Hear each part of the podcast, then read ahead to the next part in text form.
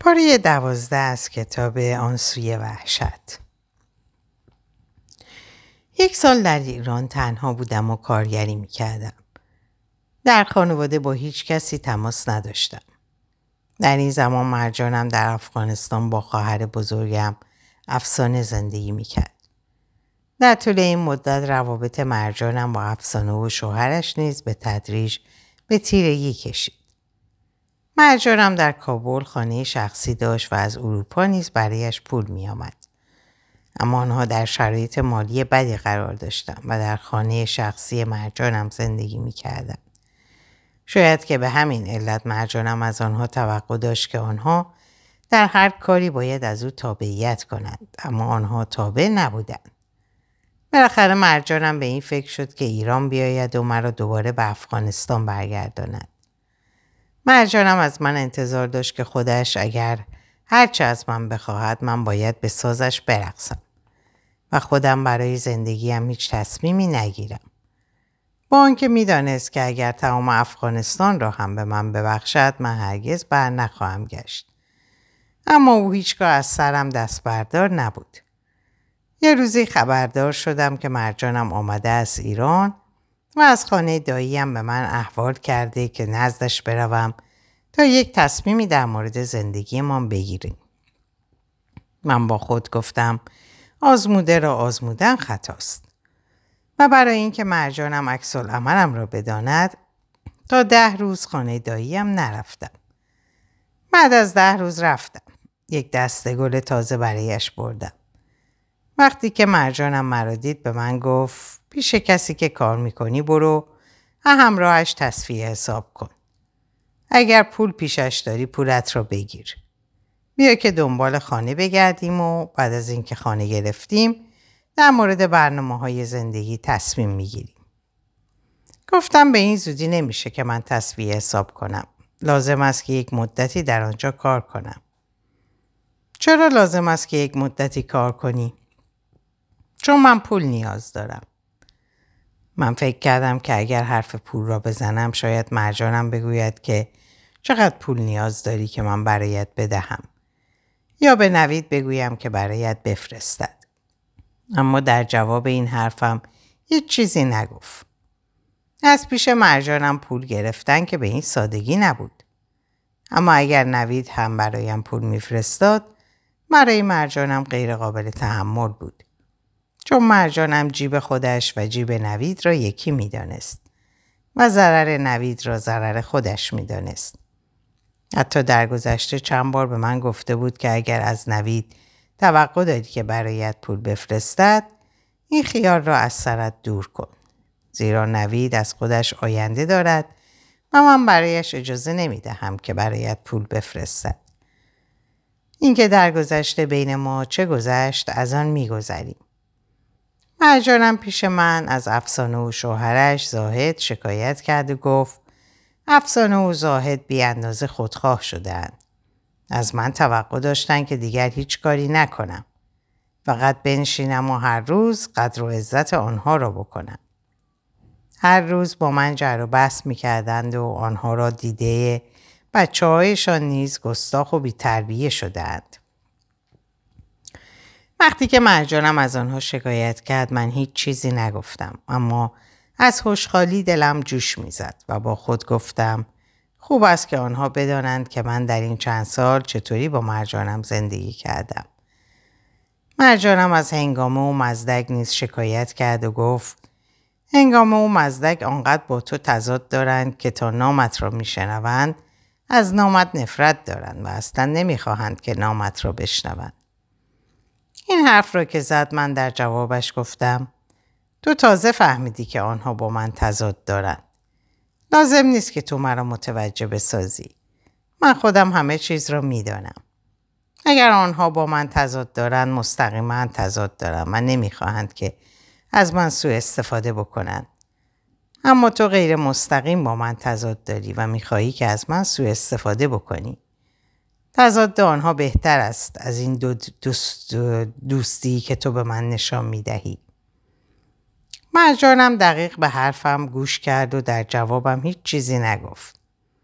اینجا که خانه دایی پیشش آمده بودم خدافزی کردم و دوباره به محل کار برگشتم. 20 تا 25 روز دیگر پیشش نرفتم. چند بار به من احوال کرد که چرا نمیایی. بالاخره باز هم پیشش رفتم و دو سه ساعتی نشستم. دفعه دوم باز هم تا 20 و 25 روز نرفتم. چند بار که احوال کرد و من نرفتم بالاخره خودش آمد پیشم. وقتی که آمده اتاقم رو دید به من گفت چرا نیومدی که خانه بگیریم؟ تو برو برای خودت خانه بگیر. من دوست دارم که همینجا بمانم. چرا دوست داری اینجا بمانی؟ در این اتاق تنگ و کثیف بیا که بریم یه جا خونه بگیریم تا بفهمی که زندگی واقعی تا بفهمی که واقعا زندگی می‌کنی. فکر کردی که من در خانه از زندگی کردم با تو خیلی لذت می‌برم؟ تو اینجا رو با خانه مقایسه می‌کنی؟ در خانه نانت آماده بود، جایت آماده بود و هیچ چیزی کم نداشتی. برو تو به خودت خانه بگیر. وقتی که خانه گرفتی من پیشت میایم و میبینمت. برخیز همین الان که برویم. من نیامدم که با تو حرف بزنم. آمدم که تو را با خودم ببرم. برو اصرار زیاد نکن. من خودم میایم. در طول یک سال کارگری پول قاچاق رفتن ترکیه را از کارگری درآوردم. فصل زمستان بود و هوا سرد. به علت سردی هوا راه های قاچاق مناسب نبود. من منتظر فرارسیدن بهار و گرم شدن هوا بودم که هوا گرم شود و به سوی ترکیه حرکت کنم. قصد نداشتم که با مرجانم خانه بگیرم. چون به خود گفتم که اگر چند وقتی در خانه با او بمانم و بعد به سوی ترکیه حرکت کنم مردم می‌گویند که مادرش را تنها گذاشت و رفت. جایی که کار می‌کردم چند تا کارگران افغانی نیز یک جا با من کار می‌کردن. در جمله کارگران افغانی یکی بود به نام سردار که همسن و سال خودم بود. اما از نظر جسامت و زور و بازو از من خیلی قوی تر بود. سردار آدمی بود شرور که همیشه با مردم درگیر می‌شد. و مخصوصا آدمان ضعیفتر و کوچکتر از خودش را می‌دید و به هر بهانه سعی می‌کرد که با آنها درگیر شود. من زمانی که بچه بودم فکر می‌کردم که فقط در بین بچه ها کسانی هستند که دوست دارم با آدمان ضعیفتر از خود درگیر شوند. اما به مرور زمان که سنم بالا رفت متوجه شدم که آدم به هر خصلتی که به دنیا بیاید با همان خصلت بزرگ می شود. در جوامعی که ثبات اجتماعی وجود ندارد درصد افراد زورگو و ستیزجو در میان بزرگان کمتر از بچه ها نیست. گفته می شود هرچه که سنگ است همه پیش پای لنگ است. آدم که در محیط های کارگری و زندگی پرمشقت قرار بگیرد از نظر انسانی نیز همیشه مورد بیحرمتی قرار می گیرد. در طول مدت زمانی که من در آنجا کار کردم سردار همیشه دنبال بهانه بود که با من درگیر شود و مرا کتک بزند. چند بار به من فوش خواهر و مادر داد. از یقم گرفت و مشتش را به دهنم نزدیک کرد تا من انگیز در من انگیزه ای به وجود بیاورد که با او درگیر شوم. اما او هر کاری که کرد من خودم را به بی غیرتی زدم تا بهانه دستش ندهم که مرا کتک بزند. بالاخره یه روز داشتم کار می‌کردم. موقع کار کردن سردار با خنده طرفم آمد. کپسول آتش نشانی دستش بود و از فاصله یک متری گاز آن را به صورتم فشار داد. چشمانم باز بود داشتم نگاه می‌کردم و با فشاری که گاز آتش نشانی به صورتم خورد تمام پوست صورت و تخم چشمانم به درد آمد. این بار عصبانی شدم و دیگر نتوانستم که خودم را کنترل کنم. وقتی که آدم زیاد عصبانی شه زورش چند برابر زیاد میشه. در اون موقع از هیچ بلایی نمیترسه و آدمان خیلی قوی تر از خودش رو از پا در میاره. وقتی که گاز آتش نشانی رو به صورتم فشار داد من بی اندازه عصبانی شدم و به اون حمله کردم. اولین مش رو به دماغش زدم و از دماغش خون اومد.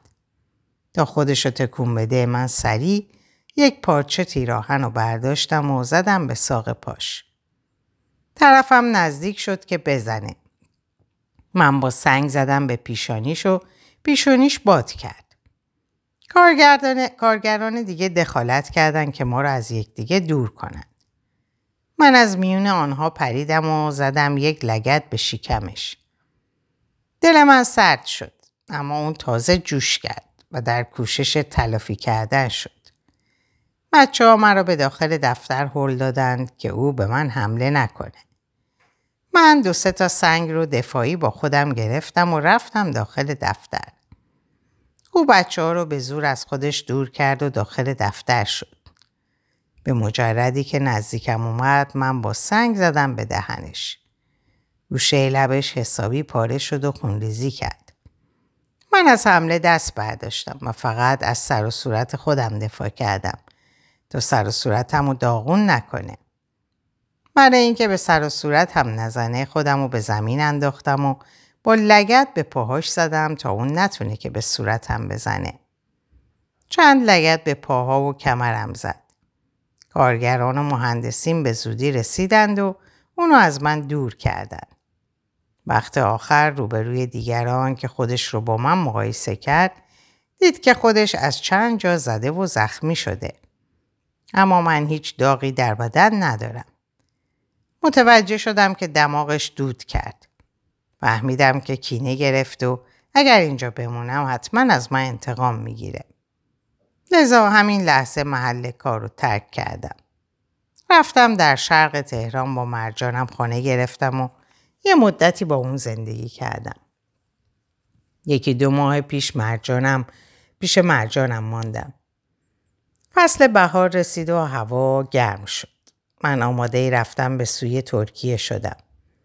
با یک قاچاقبر طی کردم که به 900 دلار مرا تا استانبول برساند. هنوز به مرجانم در مورد تصمیم رفتم به ترکیه چیزی نگفته بودم اما زمانی که با قاچاقبر کنار آمدم موضوع را به مرجانم گفتم. مرجانم خیال می‌کرد که من از او تابعیت می‌کنم. وقتی که به مرجانم گفتم من با قاچاقبر کنار آمدم و فلان روز طرف ترکیه حرکت می‌کنم در جوابم گفت اوهو ترکیه چه می‌کنی که میری؟ من اومدم که تو رو به افغانستان برگردونم. حالا من با پول نوید نمیرم که تو باز هم بتونی پشیمانش کنی. این بار با پول خودم میرم و به خودم مربوط میشه که ترکیه چه می‌کنم و چه می‌روم. تو انقدر سرخود و دلخود شده نشده ای که هر جا دلت بخواد بروی. من از خودم پول دارم. محتاج کسی نیستم که بخوام خودم رو اسیر کسی بکنم. مگه هنگامه و نوید به تو اجازه میدن که تو بری؟ هنگامه و نوید کسی نیستن که به من اجازه بدن یا نه. اگه اونا پول دارم برای خودش خود دارن. نه برای من که من خودم رو اسیر اونها کنم. پول را به قاچاق داده بودم. مرجانم با نوید و ولی تماس گرفت که به من اجازه ندهند که ترکیه بروم.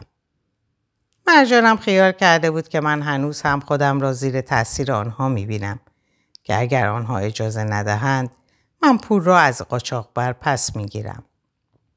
آنها با من تماس گرفتند و گفتند اگر طرف ترکیه رفتی و مرجانمان را تنها گذاشتی دیگر تو عضو خانواده ما نیستی و ما تو را نمی‌شناسیم. شما که مرا نمی‌شناسید من هم شما را نمی‌شناسم. شما هر لطفی که در گذشته در حق من کرده اید در آینده دیگر نکنید. چند سالی است که شما به فکر زندگی خودتان بودید و مرجانم پیش من مانده. حالا دیگر نوبت شماست که او را تنها نگذارید. مرجانم به هنگامه و مزدک نیز گفت که حمید را قانع کنید که طرف ترکیه نرود. اما آنها اصلا نخواستند که با من حرف بزنند. مزدک به مرجانم گفت مرجان خودت میدانی که حتی حرف خوب من سر حمید بد می‌خورد و حرف خوب او سر من بد می‌خورد. حرف زدن در مورد حمید برای من بی اندازه سخت کن شده. من در هیچ کاری نمی‌خواهم که به او نظر بدهم. اگر حرف تو را قبول نکند که مادرش هستی حرف مرا که اصلا قبول نمی کند. پس به من نگو که او را قانع کنم که طرف ترکیه نرود. من آماده رفتن شدم. هنگامه ولید و مزدک دیگر هرگز با من حرف نزدند. البته آنها در گذشته هم هیچگاه تماس مستقل با خودم نداشتند. فقط به ارتباط اینکه در خانه با مرجانم زندگی می کردم آنها با مرجانم که تماس می گرفتن گاهی به صورت اتفاقی با من نیز حرف می زدن.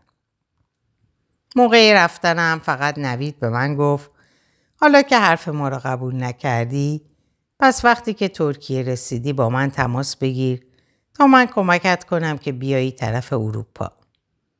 در آخرین روزهایی که قرار بود به طرف ترکیه حرکت کنم برای اینکه مرجانم ناامید نشود که من چرا تنهایش گذاشتم علت رفتنم را برایش گفتم. من مشکل جنسی دارم. نمی‌توانم که زن بگیرم و نمی‌توانم با زن عمل جنسی را انجام دهم. خودت میدانی که در افغانستان کسی که نتواند زن بگیرد مردم مسخرهش می‌کنند. اگر من به افغانستان برگردم مردم هر روز مسخرم خواهند کرد تا اینکه دیوانه شوم. چرا؟ مگه تو مرد نیستی که نمی‌توانی زن بگیری؟ نه من مرد نیستم. ایزک هستم. اگه برگردم افغانستان مردم به خاطر من تو را هم تنه خواهند زد که پسرت ایزک است. همانطوری که در افغانستان طالبان را سر خانه آوردی و به بهانه از افغانستان فرار کردی حالا هم این نام بعد را سر خودت می‌گذاری که دیگر افغانستان نروی. نه به خدا دروغ نمی‌گویم. به خاطری که تو ناامید نشوی که چرا تنهایت گذاشتم این حرف رو برایت گفتم. وگرنه به تو هم نمی‌گفتم. اگر من برگردم تو به فکر خودت باش که به خاطر من تو را هم تنه خواهند زد که پسرت ایزک است. من حرفت را باور نمی کنم. تو دیگر نمی توانی که به من دروغ بگویی. تو که حتی طالبان را پشت خانه آوردی. پس این رسوایی را هم قبول می کنی که خودت را ایزک بگویی. به خاطری که تو نومید نشوی حقیقت را برایت گفتم. حالا اگه می‌خواهی قبول کن نمی‌خواهی نکن. این حرف را که زدم گریم گرفت. گریه کردم و مرجانم نیز گریه کرد. در فرهنگ افغانستان هر گونه مشکل جنسی تن آمیز و مسخره آمیز دانسته می شود. حتی مردانی که زن می گیرند اما بچه دار نمی شوند مورد تنه و تمسخر قرار می گیرند. و حتی آنانی که دختردار می شوند اما پسردار نمی شوند به نام دخترزا و ماده پشت مورد تنه و تمسخر قرار می گیرند. من طرف ترکیه حرکت کردم و مرجانم به افغانستان برگشت. مرجانم یه مدتی با افسانه زندگی کرد و بعد از اینکه نوید کارش رو قانونی درست کرد رفت لندن پیش نوید. من روی هم رفته دو نیم سال در ایران ماندم و سرانجام از ایران حرکت کردم به سوی ترکیه. بخش ده سرگردانی اردی بهشت 1383 در مورد ترکیه رفتم با یک قاچاقبر حرف زدم. من 900 دلار برایش دادم تا به شهر استانبول ترکیه برساندم. در اردیبهشت 83 قاچاقبر مرا با دو مسافر دیگر از تهران به سوی استانبول حرکت داد. از تهران سوار اتوبوس شدیم و به راحتی تا مرز ترکیه رسیدیم. در بالای مرز با دیگر مسافران در یک دسته 35 نفری یک جا شدیم. این دسته را مسافران افغانی، ایرانی، پاکستانی، بنگلادشی تشکیل می‌داد. از سر مرز تا استانبول قرار بود که از پاسگاه مرزی و چندین ایست بازرسی عبور کنیم. و علاوه بر این موانع ماشین های گشتی پلیس نیز برای دستگیری مسافران بدون گذرنامه 24 ساعته در جاده ها گشت می زدن. برای اینکه هنگام سفر از دید پلیس پنهان بمانیم شبها بعد از غروب که هوا تاریک می شد پیاده راه می افتادیم. در طول شب پیاده روی می کردیم و روزها منزل به منزل توقف می کردیم.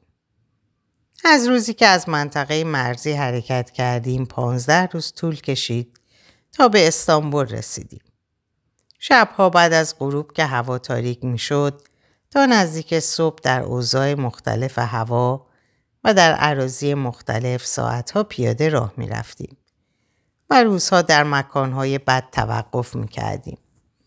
شبها در هوای صاف و محتابی یا در هوای ابری و هنگام باران باران عراضی مختلف زمین های گلی و کشزارهای آبیاری شده جویبارها و آبهای ایستاده پستی و بلندی ها تپه ها و کوه ها پرتگاه ها و قله های برفی را پای پیاده طی می کردیم و چندین ساعت پیاده راه می رفتیم.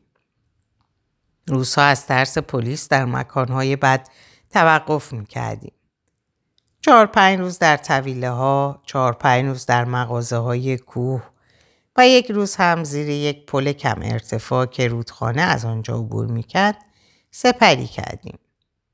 شبها که در دسته سی و پنج نفری پای پیاده به سرعت راه می رفتیم من به یاد یک ترانه ایرانی می افتادم که می گوید خوشا کاروانی که شب را طی کرد دم صبح اول به منزل نشیند. اما دم صبح اول منزلی که ما داشتیم عجب منزلی در طویله ها و در جایی که مرغها و حیوانات با هم بودند. یک بار دم صبح اول پیش از سپید دم انگام تاریکی هوا سی و پنج نفر که داخل طویله شدیم مرغها و حیوانات وحشت کردند و صداهای عجیب و غریب درآوردند. مرغها که وحشت کردن یکی از بچه ها خندید و گفت مرغها از ما ترسیدن. خیال کردند که اینها چه حیوانات عجیبی هستند که دو پا هستند و یک گله داخل طویله شدند. داخل طویله هیچ جا زمین خشک نبود که بنشینیم. بعد از خستگی راه از بامداد تا شامگاه به ناچار روی زمین نمناک خوابیدیم و داخل لباس ما نیز پر از حشرات شده بود. یک شب, از, یک شب از دم غروب تا صبح فردای آن ده ساعت پیاده راه افتادیم. در طول ده ساعت باران پیوسته به تندی میبارید و تمام لباس ها و کفشایمان پر از آب شده بود. من به خاطر سردی هوا یک کاپشن مخملی پوشیده بودم و کاپشن به علت ریزش باران چند برابر سنگین شده بود. فردا صبح خسته و درمانده خیس باران که به منزل رسیدیم داخل یک طویله سرد و نمناک شدیم و تا غروب دیگر که ادامه سفر را در پیش گیریم با لباسای خیس داخل طویله سرد و نمناک خوابیدیم. این روزها آنقدر در عذاب بودیم که یک روز برایمان مثل ده روز میگذشت. در تهران قاچاقبر به من گفته بود که خودت را برای پیاده روی آماده بکن. من برای پیاده روی کفشای سفت و محکم پوشیدم. موقع پیاده رفتن داخل کفشا پر از آب می‌شد. حتی شبهایی که باران هم نبود موقع پیاده رفتن بعضی جاها مجبور بودیم که با کفش داخل آب برویم. جاهایی که خطر کمتر بود سوار کامیون می شدیم و بالاخره بعد از 15 روز سفر به استانبول رسیدیم. در استانبول هیچ کسی را نمی شناختم. زمانی که استانبول رسیدیم چند ساعتی در خیابانها پرسه زدم. دنبال مسافرخانه بودم که موقتا چند روزی را سپری کنم. مسافرخانه ها کارت شناسایی و پاسپورت میپرسیدن. اما من قاچاق رفته بودم. پاسپورت نداشتم. بالاخره یه مرد افغانی را پیدا کردم که در یک آپارتمان چند اتاق را اجاره کرده بود. اتاقها را مسافرخانه غیرقانونی درست کرده بود و به مسافرانی که پاسپورت نداشتن جا می‌داد. سه شب را در آن مسافرخانه گذراندم. بعد دو تا مردان افغانی را پیدا کردم که در خانه مجردی زندگی می‌کردند و با آنها هم خانه شدم. مدتی که در استانبول بودم تعداد زیادی از افغانها را دیدم که بیان که در استانبول کسی را بشناسند و بسیاری از آنها حتی بدون پول و دست خالی آمده بودند استانبول. مخصوصا در فصل گرما که راه های قاچاق مناسب تر بود صدها مرد جوان افغانی بدون آدرس و بسیاری از آنها بدون پول به محله زیتنبرنوی استانبول که محل تجمع افغان ها بود میریختند. سرگردان در خیابان ها پرسه می‌زدند. دنبال خانه و جا میگشتند و آنانی که پول هم نداشتند دنبال کار و غذا نیز میگشتند. بسیاری از آنها چندین شب در پارک ها و خیابان ها میخوابیدند هشتا از آنها را دیدم که شبها در کارگاه خیاطی یک مرد افغانی که از قبل در استانبول زندگی می‌کرد میخوابیدند. داخل کارگاه هیچ بستره و جای خوابی نبود. آنها شب روی زمین میخوابیدند. روز سرگردان پرسه می‌زدند. پول هم نداشتند. ازایشان را به مشکل پیدا می‌کردم. من با آنها گفتم من فکر نمی کردم که در دنیا مثل من آدم دیوانی پیدا شود که بی آدرس استانبول بیاید. اما می‌بینم شما از من هم دیوانه تر هستید که حتی بی پول و بی آدرس استانبول آمده اید. یکی از آنها خندید و گفت نه آقا تو اشتباه فکر کردی. در دنیا آدمان دیوانه تر از تو زیاد پیدا می شود و حتی از ما هم دیوانه تر زیاد پیدا می شود. یکی دو ماه در استانبول بودم. تصمیم گرفتم که بروم اروپا. با سه نفر افغانهای دیگر که در استانبول با آنها آشنا شده بودم یک قایق بادی پارویی گرفتیم که داخل یک چمدان جا می شد و بعد از باد کردن به اندازه یک تخت خواب دو نفری بزرگ می شد. قایق را با خود گرفته رفتیم به منطقه ساحلی چشمه در غرب ترکیه. تا از آنجا با قایق به جزیره خیوس یونان برویم. در تاریکی شب قایق را باد کردیم و پاروزنان به سوی جزیره حرکت کردیم. چهار ساعتی در میان دریا پارو زدیم. نزدیک جزیره رسیدیم که پلیس گشت ساحلی یونان راهمان را گرفت. نگذاشت که طرف جزیره برویم و دوباره به طرف ترکیه برگشتمان داد. تا دم صبح پاروزنان دوباره خود را به ساحل ترکیه رساندیم و از آنجا به استانبول برگشتیم. در اینجا به پایان این پاره می‌رسم براتون آرزوی سلامتی، ساعات و اوقات خوش و خبرهای خوش دارم. خدا نگهدارتون باشه.